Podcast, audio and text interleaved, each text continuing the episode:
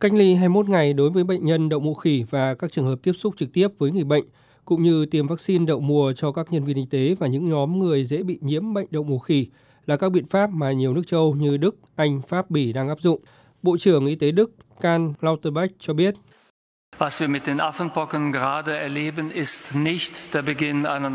Những gì chúng ta đang trải qua với bệnh đậu mùa khỉ hiện nay không phải là sự khởi đầu cho một đại dịch mới. Theo những gì chúng tôi biết, đã có những đợt bùng phát dịch bệnh do virus này gây ra và nó cũng có thể được kiểm soát tốt thông qua tiếp xúc, theo dõi và thận trọng. Tuy nhiên, chúng tôi cũng đang đặt 40.000 liều vaccine Imvanex. Loại vaccine này có thể được sử dụng để ngăn ngừa sự bùng phát của bệnh đậu mùa khỉ.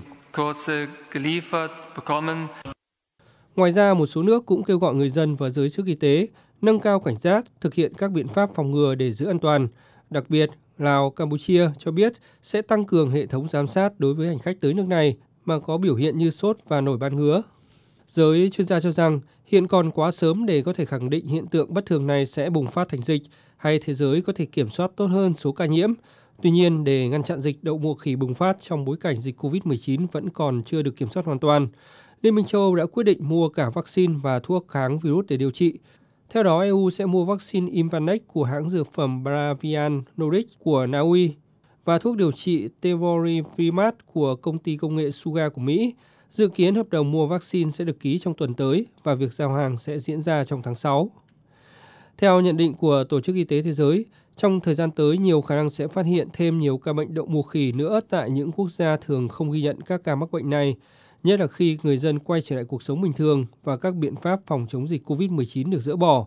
Dù đánh giá đợt bùng phát lần này là bất thường, khi bệnh đậu mùa khỉ xuất hiện ở những nước mà virus thường không có xu hướng lây lan, nhưng Tổ chức Y tế Thế giới cho rằng tình hình vẫn nằm trong tầm kiểm soát.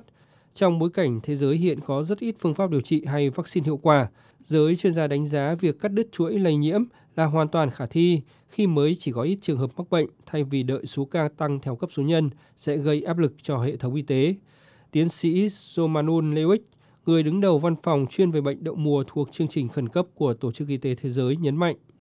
What we have been advised so far is that there is no need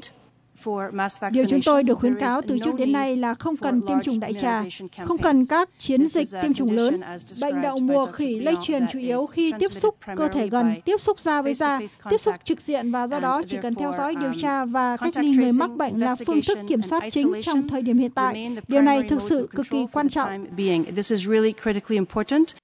Mặc dù vậy, Tổ chức Y tế Thế giới cũng đưa ra những khuyến nghị hỗ trợ các nước đối phó với đợt bùng phát bệnh đậu mùa khỉ hiện nay.